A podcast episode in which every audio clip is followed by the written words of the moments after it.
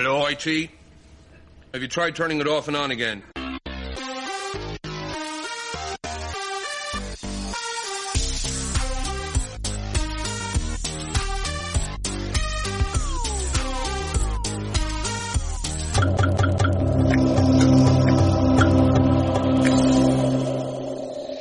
سلام در آخرین دقایق 15 آذر 1393 هستیم من پیام صادری هستم. و من آرش هستم.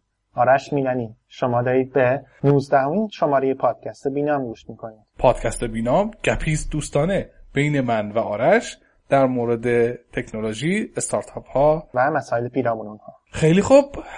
دیر وقت شروع کردیم. دو روز تاخیر داشتیم برای ضبط. بالاخره مواردی هست که از دست آدم خارجه. نمی‌تونه بعضی وقتا به موقع آماده بشه حالا بعضی وقتا من نمی‌تونستم بعضی وقتا آرش. خیلی خوب. میریم که اخبار این هفته رو با هم دیگه بشنویم.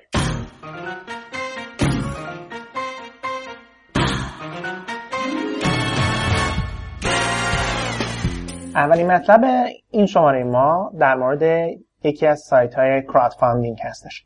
پیام سایت های crowdfunding چه نوع سایت هایی هستن؟ سایت های مثل Kickstarter یا Indiegogo یا حالا توی ایران که هفته قبل معرفی کردیم سایت مثل دونیت اینا سایت هایی هستن که شما پروژه ای دارین و به سرمایه نیاز دارین وارد اونها میشین پروژهتون رو اونجا promote می‌کنین میگین چیه چه جوریه چه, چه کاری قراره انجام بده یا چه چیزی قراره بسازین و درخواست سرمایه می‌کنین افراد مختلف سرمایه گذار مختلف با شاید سرمایه های کوچیک جمع میشن کنار همدیگه و اون مبلغی رو که شما نیاز دارین برای استارت اون پروژهتون در اختیارتون قرار میدن ولی خب سهامی از طرف شما به اونها اختصاص پیدا نمی‌کنه و فقط مثلا. ممکنه محصولی رو به اونها بعد از پایان این crowdfunding به اونها ارائه بدید یکی از انتقادهایی که به این سیستم ها میشه این هستش که سیستم های crowdfunding بعضی وقتا اینجوری میشه که پروژه به صورت کامل براش پول جمع میشه ولی باز هم صاحب پروژه به قولهایی که داده عمل نمی‌کنه. مثلا قول داده بود که سه ماه بعد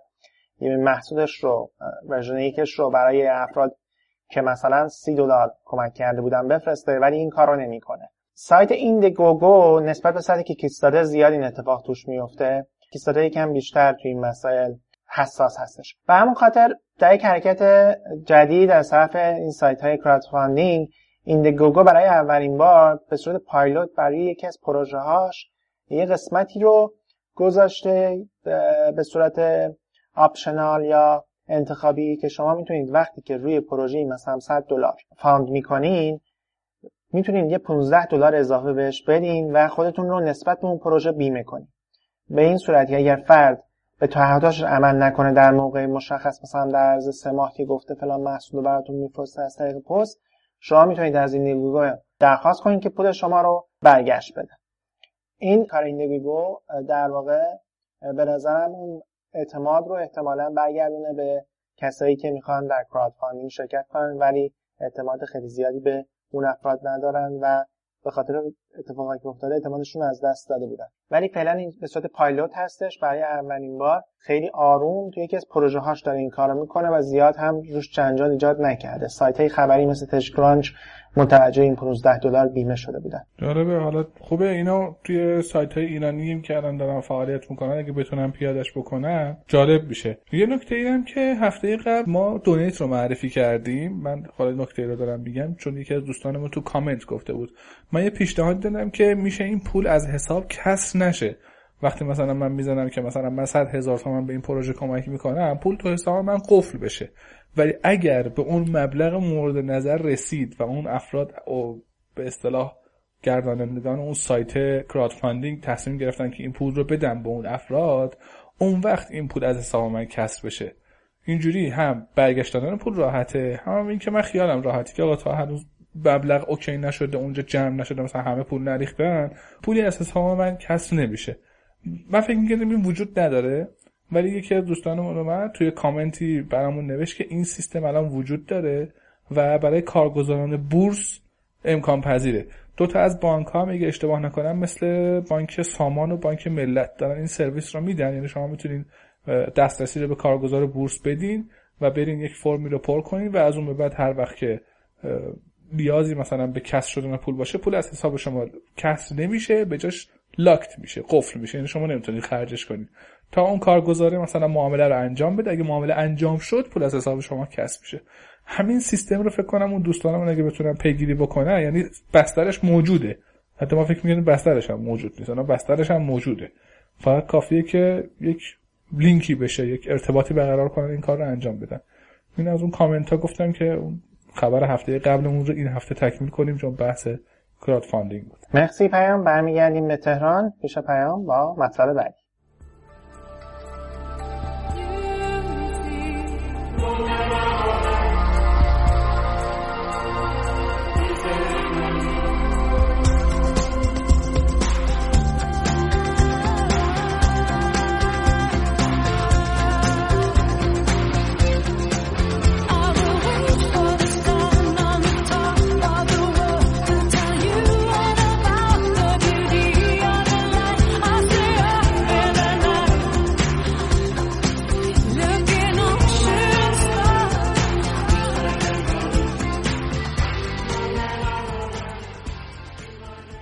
خبر بعدی مربوط هست به لینوکس و یکی از توزیع های محبوبمون یعنی دبیان اگر استفاده کننده از لینوکس باشین حتما می‌دونین که برای نصب بسته های نرم افزاری حتما باید از مخازن استفاده کنید. ما مخازن رسمی داخل کشور برای این کار نداشتیم. جای مختلفی یه سری مخازنی راه انداخته بودند و اگر می‌خواستیم به صورت غیر رسمی باید از اونها استفاده می‌کردیم. با اون مخازن وصل می‌شدیم و نرم افزارهای درخواستی خودمون رو از مخازن اونها نصب می‌کردیم. اما طی یک هفته قبل این گروه تونستن مخزنی که چند وقت پیش را انداخته بودن از طرف دبیان تایید رسمی برسونند و توی لیست مخازن رسمی دبیان قرار بدن. و الان در آدرس ftp.ir.debian.org در دسترس هست. و می‌تونین از اون استفاده کنین. یعنی دیگه لازم نیست مثلا کشورهای مثل ایتالیا یا کشورهای دیگر رو به عنوان مقصد مخزن بای دیفالت خودتون استفاده کنین. از همین مخزن می‌تونین استفاده کنین. سروراش داخل ایرانه. سرعتش خیلی بالاست. حتی با توجه به سرعت و پهنای, بنا... پهنای باند مناسبش که وجود داره توی کشور منطقه خودش تبدیل شده به یکی از مخازن اصلی و کشور دیگه منطقه هم دارن ازش استفاده می‌کنن. مخازن زیادی برای توزیع های دیگه مثل اوبونتو از طرف مراکز دولتی و غیر دولتی ایجاد شده تا اینجا. ولی هیچ وقت هیچ کدوم از این مخزن ها حالا چه اوبونتو چه دبیان چه نسخه های دیگه لینوکس رسمی نشده بود. و میشه گفت این مخزن اولین مخزن رسمی کشوره که بین توزیع های لینوکس وجود داره. دوباره تکرار می‌کنم. مخزن هم توسط اعضای گروه ASIS مدیریت میشه و دسترسی به بسته هاش هم بدون هیچ محدودیت در اختیار همه دوستانی که دارن از لینوکس استفاده می‌کنن قرار داره. امیدوارم که به زودی مخازن بیشتری رو به صورت رسمی ببینیم در مورد توزیع های دیگه با توجه به رشد روزافزون لینوکس در ایران. این اتفاق باید هرچه بیشتر بیفته. میریم به پیش آرش در تبریز تا ببینیم که خبر بعدی چیه. تا حالا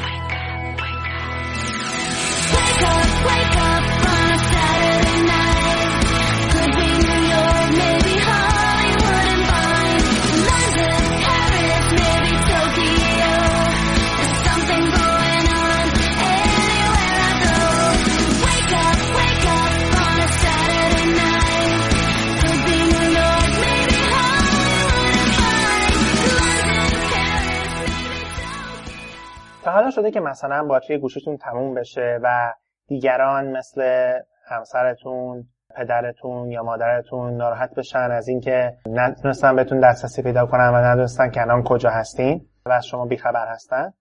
حتما این اتفاق برای تک تک ما حداقل یه بار افتاده. ولی آیا تک تک ما به فکرش افتادیم؟ راه حلی برای این مشکل پیدا بکنیم یا نه؟ به نظر میسه آقای کولور تاگا کارآفرین سریالی هستش که سعی می‌کنه این موضوع رو حل بکنه و بعد از اینکه همین مشکل براش پیدا, پیدا شد. سعی کرد که اپی بسازه که به صورت اتوماتیک بسیاری از استاتیوس هایی که نیاز هست رو در اختیار کسانی که نیاز به این استاتیوس ها دارن بده. مثلا اینکه شما باتریتون خیلی کم هستش به عنوان استاتیوس شما در گوشی سایر افرادی که با شما دوست هستن قرار می‌گیره و اونها می‌فهمن که باتری شما خیلی کم هستش. یا مثلا می‌تونه با توجه به سنسورهایی که توی گوشی شما داره این اپ به صورت اتوماتیک وقتی شما میدوید status شما در حال دویدن. وقتی دارین دوچرخه سواری می‌کنین status شما در حال دوچرخه سواری قرار میده. حتی شما وقتی پشت رول ماشین هستید با توجه به سنسورهایی که داره می‌تونه بفهمه شما دارید رانندگی می‌کنین.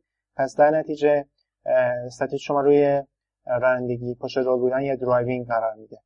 بعضی از status هستن که دستی هستش مثل اینکه شما خواب باشید تو جلسه باشین خارج از شهر احتمالاً از طریق نقشه بشه فهمید که خارج از شهر هستید و یا در حال کار کردن هستید. نکته کلیدی ماجرا این هستش بسیار از این status ها خیلی کوچولو هستن و توسط خود device به صورت اتوماتیک تولید میشن با توجه به سنسورهای accelerometer gyroscope و compass ش این اپ برای اندروید و اندروید و آیفون الان وجود داره و حتی وقتی شما کسی رو call می‌کنین تو گوشی های اندروید استاتیوس اون فرد هم نشون داده میشه که مثلا برام می‌زنید مثلا من پیام رو شرمی سعی می‌کنم که شماره گیری بکنم.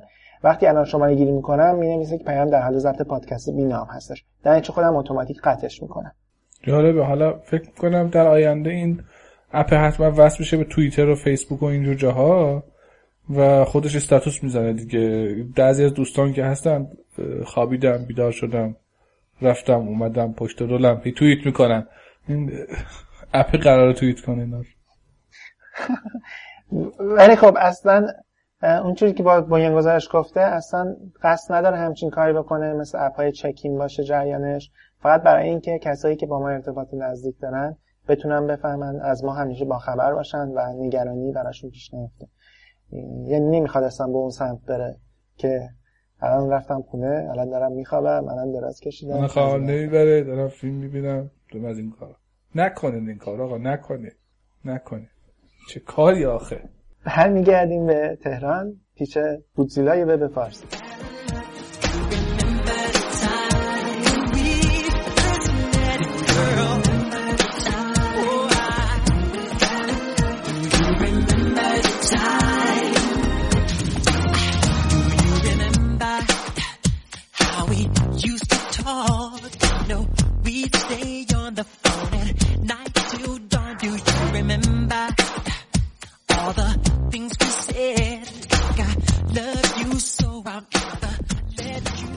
خبر بعدی مربوط, مربوط هست به یک همایش.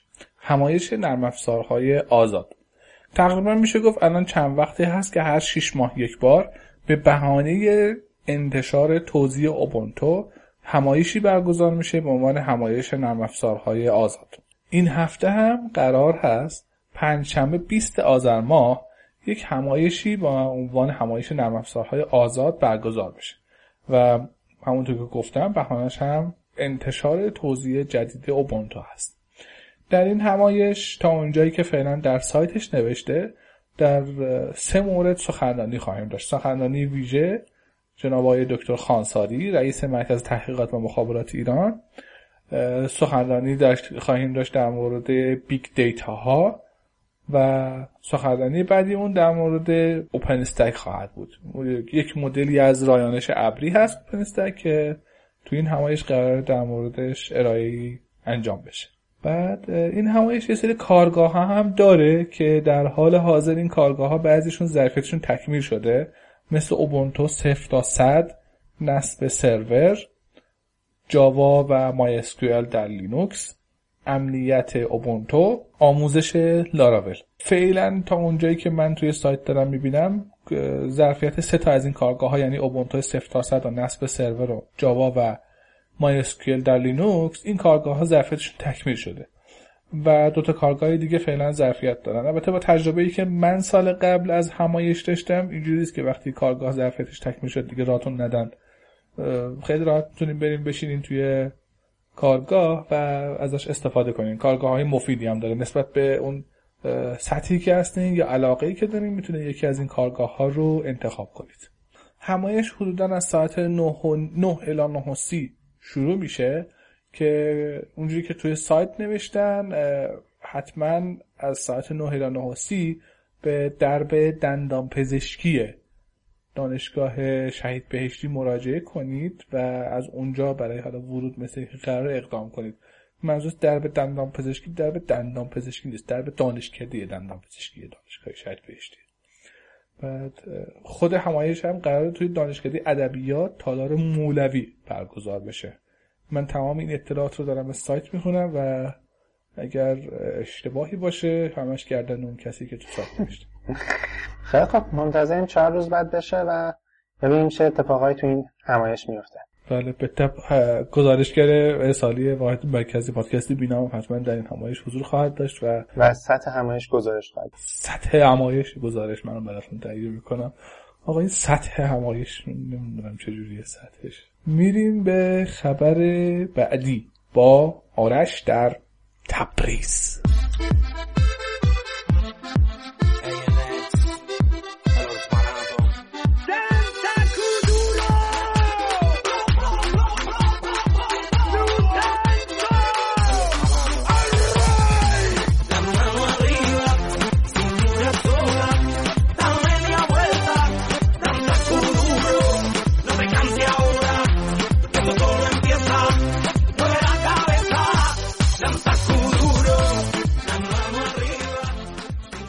در اول پادکست امروز در مورد سایت های crowdfunding صحبت کردیم. اگر با سایت های crowdfunding آشنا باشید و متوجه شدید که مثلا سایت Kickstarter برای پروژه های خلاقانه بیشتر fund می‌گیره مثل پروژه های مثل تولید یک game خاص یا یک device تکنولوژیک خاص یا تولید یک فیلم یا چیزهای شبیه این.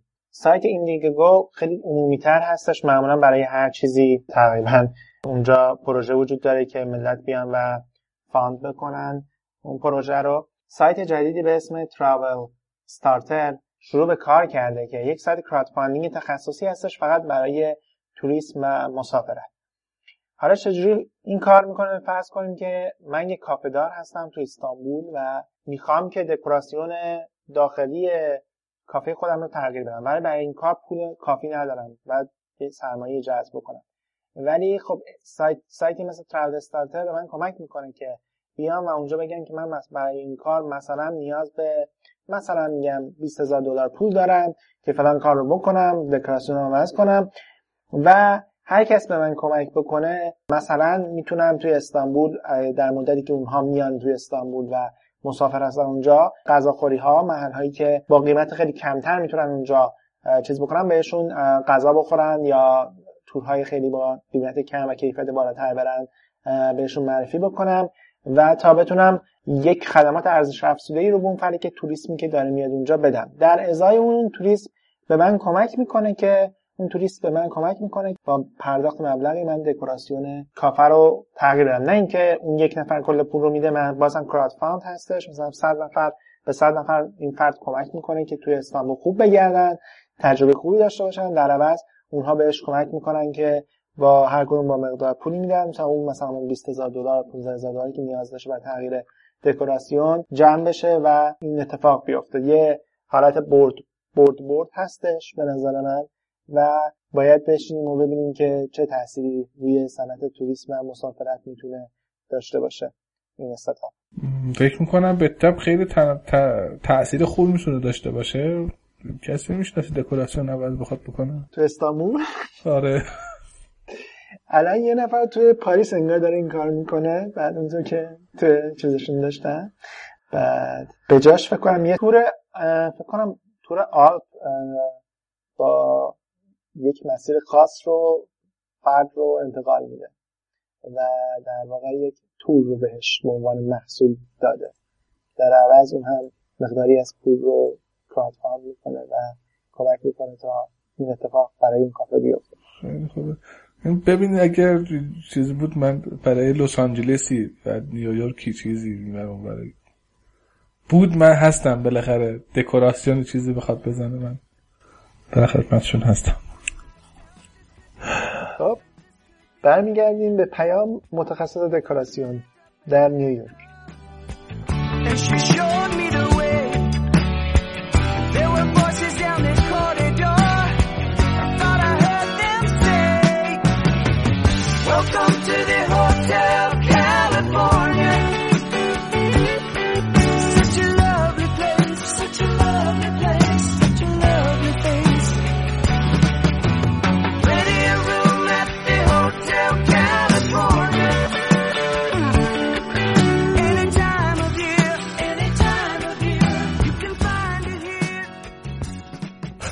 دوستان عزیز صدای من رو از نیویورک میشنوید. اومدم اینجا دکوراسیون بزنم. خبر قبلی رو اگه گوش کرده باشید با توجه به اینکه آرش گفت من اومدم اینجا دکوراسیون بزنم. حالا. اما خبر بعدیمون در مورد هک شدن کمپانی سونی پیکچرز هست.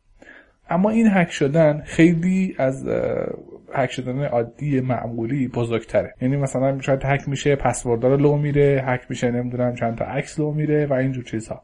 اما اینجا وقتی کمپانی سونی پیکچرز هک شده حدود سه تا فیلم با کیفیت بالا و تقریبا تمام شده از edit لو رفتن و نفوذگرها اونها رو دانلود کردن دریافت کردن و به طبق گفته خودشون در حال انتشار اونها در روی اینترنت هستن. و شما الان می‌تونید اونها رو دریافت کنید یکی از این فیلم هایی که در حال حاضر مثل اینکه منتشر شده فیلم جدید مردن کپوتی هست.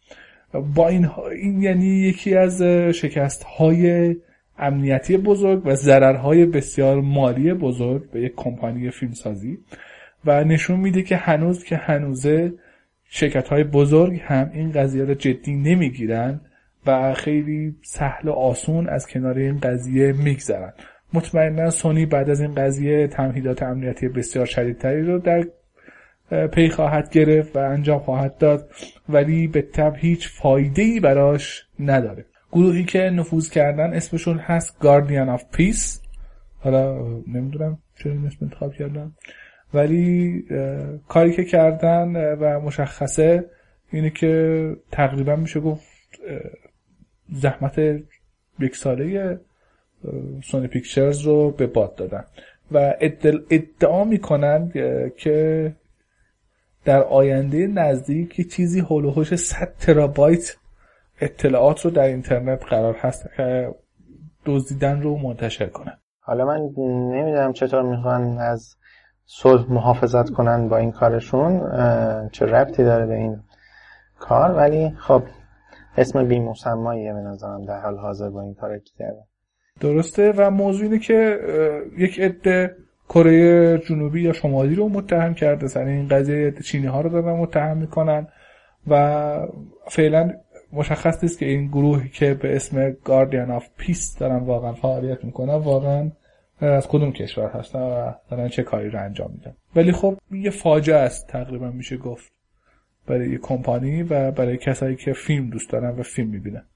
شما فکر کنید مثلا قرار یک فیلمی رو مثلا تابستان بعد ببینید خودش هم به صورت کامل. الان ولی دیگه می‌دونید که خیلی ها اون رو دیدن حالا با edit یا بی edit این اتفاق افتاده و تموم شده رفت. درسته. ولی فکر کنم به صورت رسمی گروه اعلام نکرده. انگار فقط ادعای افراد دیگه هستش که مسئولیتش با Guardians of Peace هستش. درسته؟ همچین چیزی وجود داره. آره فعلا انداختن مسئولیت کردن اونها ولی خب به طبع حالا یک چیزهایی هست که این پشت که اونها مسئول شدن اونها به اصطلاح اونها رو مسئول این کار قرار دادن. گر نباشد چیزکی نگویند چیزها. دقیقا دقیقا. و آرش یه چیز دیگه بگم این اولین بار نیست این اتفاق میفته.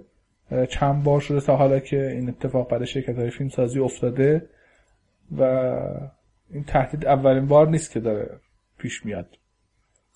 من داشتم این مطلبی میخوندم تازگی ها مثل اینکه دوباره ایمیل زدن به این کمپانی و کارمندهای اونجا رو تهدید کردن. حالا نمی‌دونم خبر رو نمی‌تونم الان بخونم. می‌خونم بهتون. هفته بعد ان تحلیل کنیم میگیم قضیه چیه. ممنون پیام. برمیگردیم از نیویورک به تبریز. با خدا.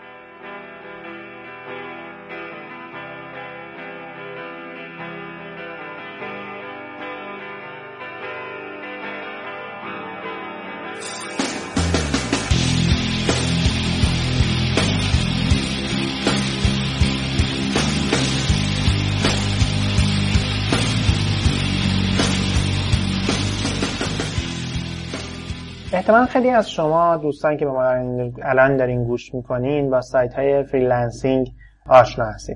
اگه آشنا نیستین پیام الان یه کوچیک توضیح در مورد سایت های freelancing بهتون میده. سایت های freelancing در خارج از ایران اگه بخوایم مشهورترینشون اشاره کنیم freelancer.com هست. و اگر در ایران بخوایم اشاره کنیم دو سایت مشهور داریم در این زمینه Parscoders و Ponisha هست. اینجور سایت ها به این شکل هست که مشتری یا اون کسی که داره کار رو سفارش میده و برنامه نویس به صورت مستقیم با همدیگه در ارتباط هستن و شرکتی وجود نداره. یعنی شما وارد سایت میشید برنامه نویس ها یا حالا گرافیست ها مترجم ها و و و افراد افرادی که به صورت آزاد دارن کار می‌کنن و به جایی وابسته نیستن و شخص حقیقی هستن و شخص حقوقی نیستن. اونجا وارد میشین و درخواستتون رو می‌نویسید. افراد متخصص میان درخواستتون رو بررسی می‌کنن. احتمال داره سوالاتی ازتون بپرسن شما جواب بدین و یک برآورد هزینه می‌کنن و قیمت رو به شما میگن که مثلا این کار در این مدت زمان انجام میشه. با این هزینه. البته در مقابل شما می‌تونید وقتی دارین این کار رو انجام میدین یعنی درخواستتون میفرستین بگین که مثلا من بودجم از مثلا 100 هزار تومن هست تا 250 هزار تومن. بر فرض مثال 15 روز هم وقت دارم تا مثلا این سایت رو را بندازم یا این طرح رو بزنم یا این ترجمه رو انجام بدم یا کارهای دیگه. به این سایت ها میگن سایت های freelancer ی و به افرادی که دارن به این شکل کار می‌کنن و ازش پول در میارن بهشون میگن freelancer. یکی از مواردی که تو این سایت ها وجود داره این هستش که شما می‌تونی با تعداد معدودی از قیمت ها روبرو هستین که باید یکیش رو انتخاب بکنید. حالا با توجه به تجربه ای از freelancer مورد نظرتون یا قیمتشون اگر مثلا مد نظرتون قیمت کمتر هستش انتخاب کنید.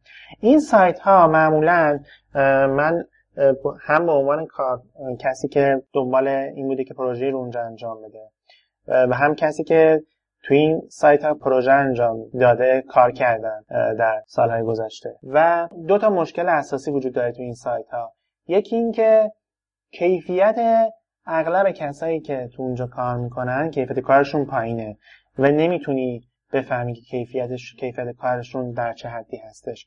تا یک بار باهاشون کار کنی. دومین مشکلی که هستش مربوط میشه به اون طرف ماجرا. یعنی مثلا فردی میاد و مثلا سایتی رو پیشنهاد میده که قیمت واقعیش مثلا حداقل 3 میلیون تومانه. و می‌زنه که این سایت رو مثلا من بودجم 500 هزار تومنه بعد احتمالا یک عده میان میگن که خب 500 هزار تومن برات انجام میدیم. بعد قضیه اینجوری میشه که مسلما اون کیفیت کار وجود نداره و بعد قضیه می‌کشه به دعوا و برگشت پول و و اینجور مسائل. و هیچ کس نه freelancer و نه کسی که پروژه رو تعریف کرده از این کار سودی نمی‌بره. پس قیمت پایین نامعقول پروژه هم یکی از مشکلاتی هستش که وجود داره. سایتی به اسم SpeedLancer جدیدا اومده و سعی می‌کنه دو مشکل رو حل بکنه. به این صورت که کسی شما اگه به عنوان یک freelancer نمی‌تونید به سادگی ثبت نام کنین و شروع کنین به جستجوی پروژه ها و پیشنهاد قیمت به افرادی پروژه ها رو اونجا گذاشتن. برعکس بعد اینکه ثبت نام می‌کنین سایت با شما تماس می‌گیره توانایی شما رو بررسی می‌کنه و اگر کیفیت کار شما خوب باشه شما قبول میشید که به عنوان freelancer تو این سایت فعالیت. و در اون طرف ماجرا به جای اینکه فرد بشینه و منتظر باشه که افراد بیان و پیشنهاد قیمت بدن اولین freelancer به صف در سایت وجود دارن و اولین freelancer به اولین پروژه assign میشه و چون همه می‌تونن اون کاری که وجود داره در اون حوزه انجام بدن و کیفیت کارشون خوبه در فرقی نمی‌کنه که کی انجام بده. و به هم assign میشن و دیگه اون وقت طرف نمیشه که پیشنهاد داره بشه و بین پیشنهادها کسی رو انتخاب کنیم. از طرفی چون این اتفاق میفته دیگه فرد مطمئن قیمت پایین غیر معقول در بین پیشنهادها وجود نخواهد داشت و افراد آماتور نمیان بازار رو خراب بکنن. به نظرم این سایت می‌تونه این قضیه win-win باشه. و سایت های freelancer داخلیمون هم به نظر یه الگو برداری باید از این اتفاق بکنن. و من به شخصه که قرار باشه الان یک سایت freelancer ی بزنم من از این روش استفاده می‌کنم و به نظرم در طولانی مدت پروژه هایی که اونجا انجام میشه کیفیت بالاتری داره و freelancer ها از اینکه اونجا کار می‌کنن لذت بیشتر و رضایت بیشتری خواهند داشت. ممنون. آرش جالبه. آره اگه اینجوری باشه خب خیلی خوبه الان حتی تو سایت های ایرانی هم همین مشکل رو ما داریم. سایت مثل پونیشیا یا سایت پارس کودرز همین معضل هست و من دوستانی رو می‌شناسم که مثلا می‌گفتن که اونجا خیلی قیمت ها پایینه یا مثلا می‌گفتن که پروژه هایی که انجام میشه کیفیتشون خیلی کمه. نمیگم ما کلا اینجوریه. شنیدم از شنیده هام دارم میگم. ولی اگه این اتفاق بیفته خب به طب کیفیت کارها و قیمت های مناسب تری هم کارها انجام خواهد شد. میریم خبر بعدی.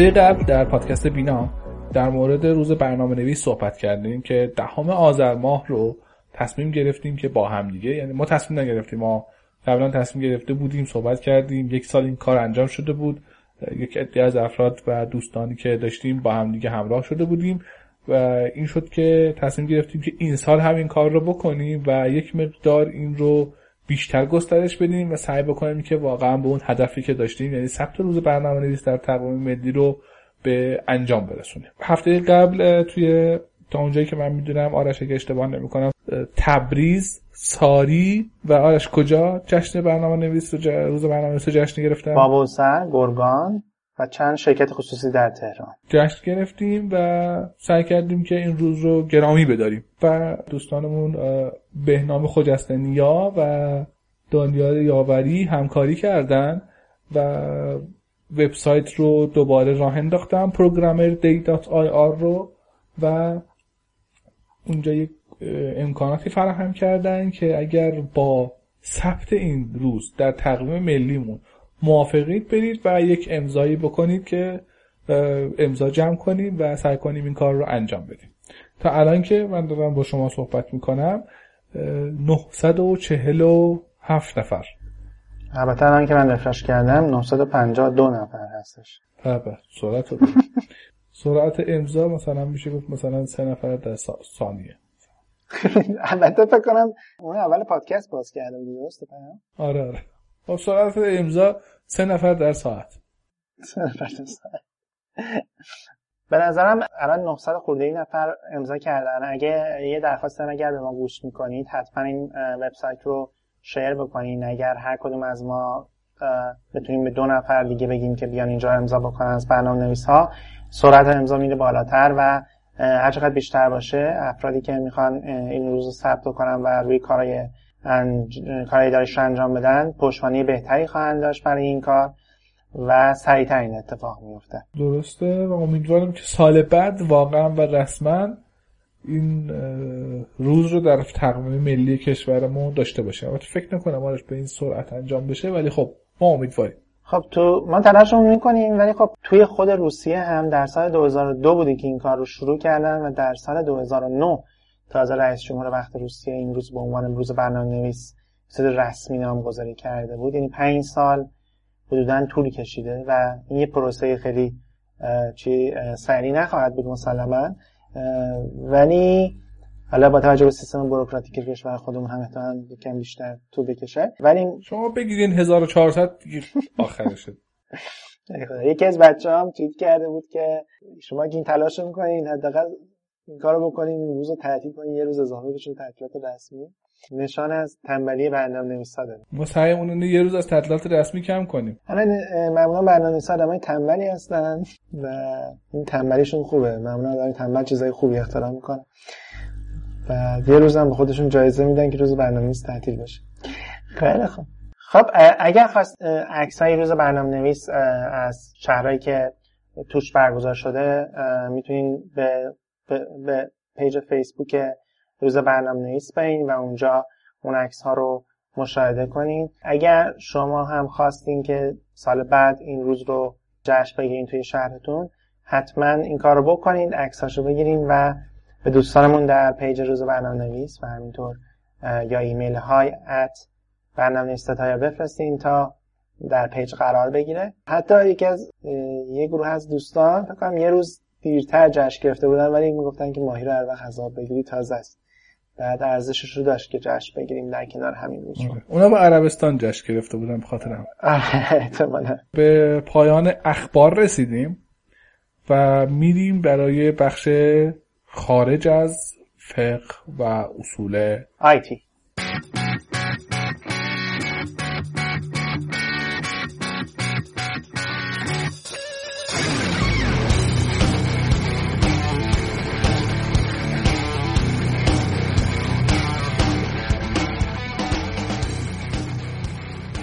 هفته قبل و این هفته ما در مورد روز برنامه نویس زیاد صحبت کردیم.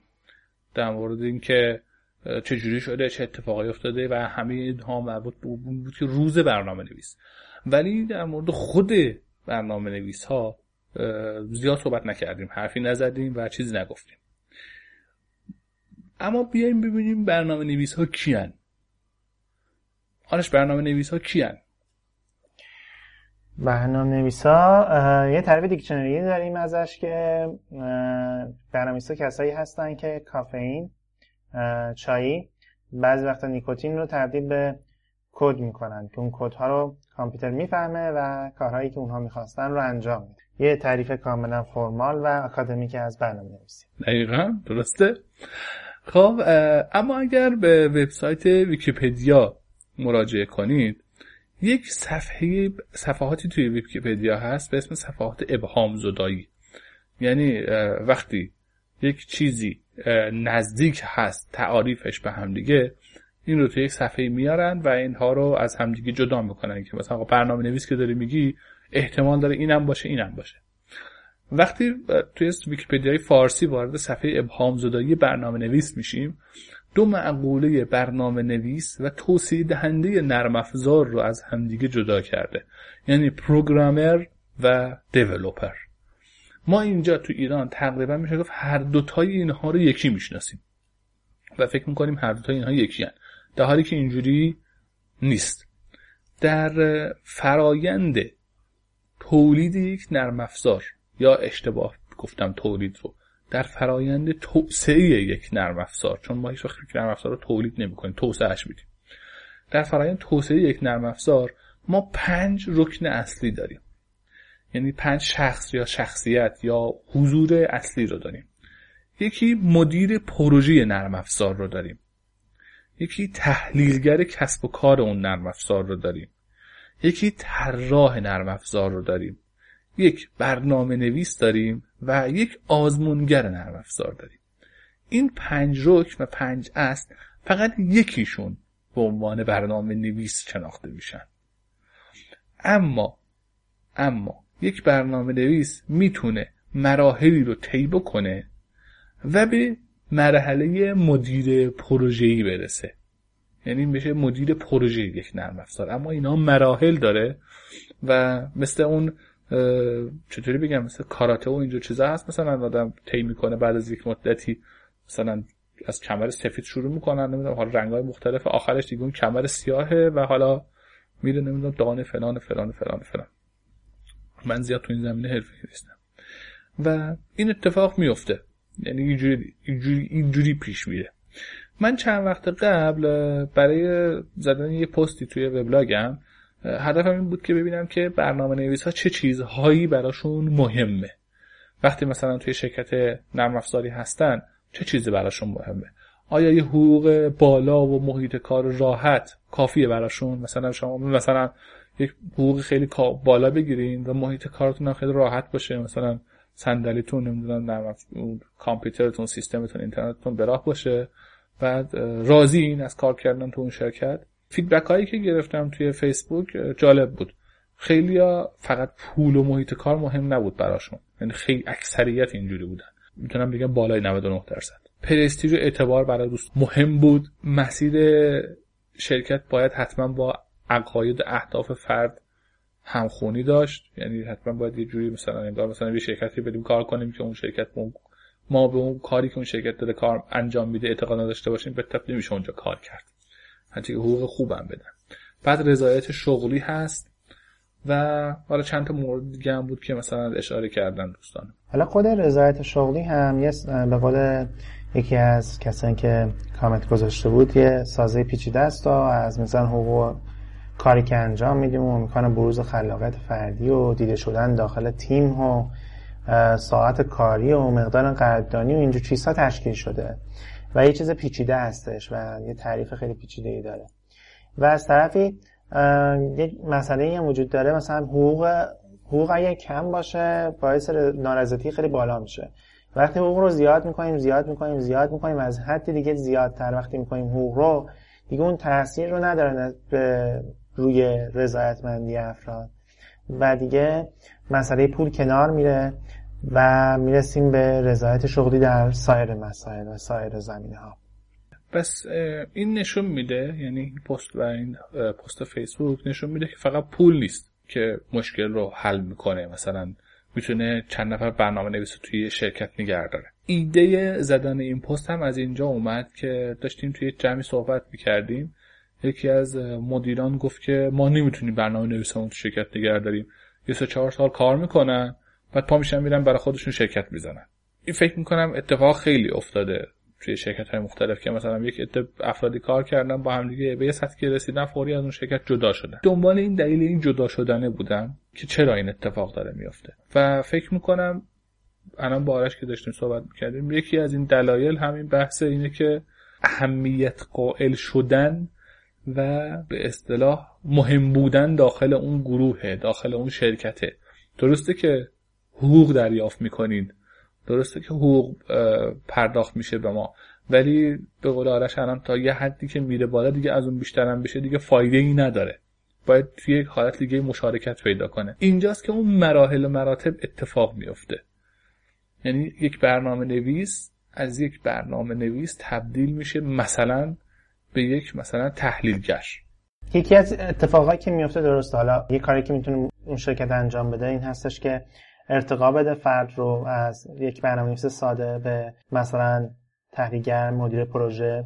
و اگه فرد متوجه باشه که تلاشش با تلاشش می‌تونه این ارتقا رو پیدا کنه و اون پرستیژ رو به دست بیاره احتمال زیاد تر هستش که در اون شرکت بمونه و امید آینده داشته باشه. به اضافه اینکه تو پادکست قبلی هم صحبتی داشتیم که اگر شما به عنوان مدیر حاضر نباشین که با جون و دل از کارمندتون حمایت کنین و امنیت رو براش برقرار کنین نباید انتظار داشته باشین که اونم با جون و دل کار کنه و شما رو همینجوری تنها نذاره و بره و سر کار دیگه یا شروع کنه به کارهای دیگه. درسته. یعنی یه جورایی مثلا باید یک همون اهمیت بیاد جلو و این فردی که داره اون سیستم کار می‌کنه بفهمی که آقا اینجا براش مهمه و در حین اون کار هم تجربه کسب می‌کنه. مطمئنا ما وقتی داریم مارش برنامه نویسی می‌کنیم الان من خب خودم الان دارم مثلا کار می‌کنم برنامه نویسی می‌کنم در هر روز داره به علم من اضافه میشه. اینجوری است که هر روز یه سری کار روتین انجام بدم. تو شغل ما حداقل اینجوری هست. هر روز چیزایی اضافه میشه. و این اضافه شدن ها یک جایی باید دیگه استفاده بشه. فقط مثلا برنامه نویسی نکنم مثلا. یک لول بره بالاتر. و این لول بالاتر همینجور باید ادامه داشته باشه. به نظر من مثلا دیگه آخرش مثلا آخرین لول این قضیه میشه مثلا مشاور شدن. از طرفی هم همون که تو پادکست قبل صحبت کردیم یکی از مسائلی که وجود داره از طرف کسایی که می‌خوان به عنوان برنامه‌نویس کار کنن توی شرکتی و کل هم کسایی که من کار کنم توی شرکتی اون حس امنیت شغلی هستش و اینکه مثلا شاید خیلی شنیدین که افراد میگن که مثلا استخدام تمام عمر وجود نداره مثلا تو این مدت وجود نداره.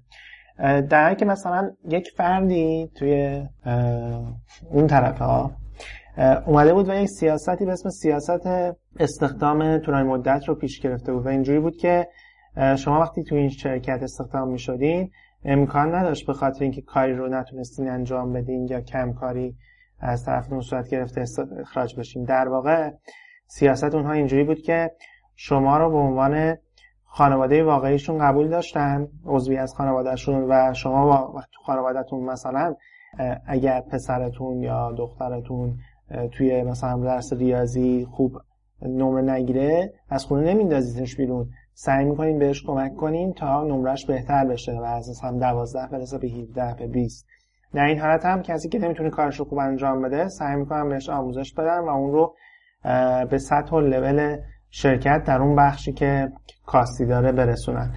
و این گونه احساس مهم بودن که به فرد داده میشه که قرار نیست من رو به خاطر هر چیز کوچیکی از اینجا بیرون بندازن باعث میشه که با جون و دل برای اون فرد کار بکنه و متوجه بشه که براش خیلی مهم هستش رشد فردی اون فرد داخل اون شرکت. یه موضوعی هم که هست این دارم با اون برنامه نویس های صحبت می‌کنم که تازه شاید کار رو شروع کردن تو شرکت های مختلف.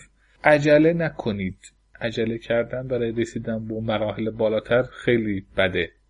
شاید ما خودمون این اشتباه کردیم یعنی حتی من خودم این اشتباه کردم که فکر کردم مثلا خیلی سریع باید مثلا دیگه خودمون شرکت بزنیم کار کنیم و اینجور چیزها. ولی خب موفق نمیگم موفق نشدیم ولی خیلی به مشکلات خوردیم. خود اداره یک شرکت خودش یک تخصص یا یه نوع مهارت می‌خواد که علاوه بر اینکه شما یک تازه کار هستین توی برنامه نویسی اون مهارت رو باید به دست بیارین از یه طرف هم باید اون شرکت رو سعی کنین که ببرین جلو و مسلما انرژی زیادی ازتون خواهد گرفت. پس به نظرم بهتر هستش که در ابتدا روی مهارت اصلی خودتون یا که همون برنامه نویس هستش سرمایه گذاری بکنین و تو یک کار واقعا خوب بشین طوری که هیچ کس نتونه شما رو نادیده بگیره تو اون کار. وقتی مثلا در مورد مثلا برنامه‌نویسی JavaScript صحبت میشه همیشه اسم شما باشه. و بعد از اینکه مرحله تموم کردیم بریم سراغ اینکه اوکی من خیلی خوبم توی یه چیزی بریم مثلا توی شروع کنیم به زدن شرکت زدن استارتاپمون و این مهارت رو هم به دست بیاریم.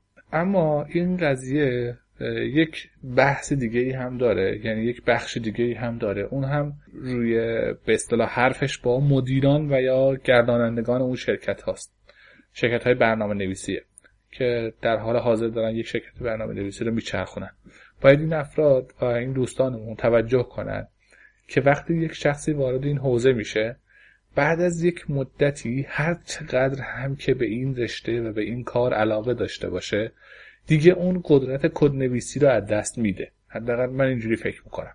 یه مطلبی رو داشتم میخوندم که می‌گفت که توی بحث کدهایی که مثلا خیلی پیچیده هستن و الگوریتمایی که خیلی پیچیده هستن یعنی ذهن فقط فقط برای اونها کار کنه یه جورایی مثلا میشه مثل فوتبالیست ها چطور مثلا فوتبالیست ها از مثلا 19 سالگی 18 سالگی شروع می‌کنن و فوتبال بازی کردن و در مثلا سن 27 سالگی سی مثلا حدودا مثلا حالا بعضی فوتبالیستامون هستن تا 35 سالگی هم میرن و دیگه کار رو به عالی میرسونن. ولی از 35 سالگی بعد مثلا دیگه می‌ذارن کنار و مثلا میشن مثلا مربی یا کمک مربی یا مثلا حالا مربی تمرینی یا همچین حالتی.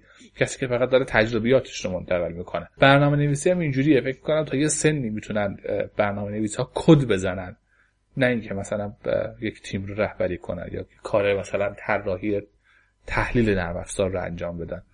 ولی کد زدن و programming تا یک سنی هست. از اون سن به بعد اینجوری بگم شاید حوصله دیگه نکشه چون یک مدت خیلی طولانی داره اون کار انجام میشه. این هم باید توجه کنن که حتما توی سیستم داخل شرکتشون و داخل مجموعهشون در نظر داشته باشن که از یه مدتی به بعد از اون برنامه نویس ها به عنوان مدیران پروژه تحلیلگرها و یا حالا افرادی که تو این زمینه تجربه دارن و قراره که افراد جدید رو آموزش بدن و افراد جدید رو مدیریت کنن استفاده کنن. و التزام داشته باشن که یک شخص تا ابد وقتی تو این شرکت استخدام شد تو همون پست بمونه و فقط برنامه نویسی کنه. چرا؟ چون برنامه نویسی خوبه. البته پیام من خودم نمی‌دونم الان که قرار بازنشست بشم از کد نویسی.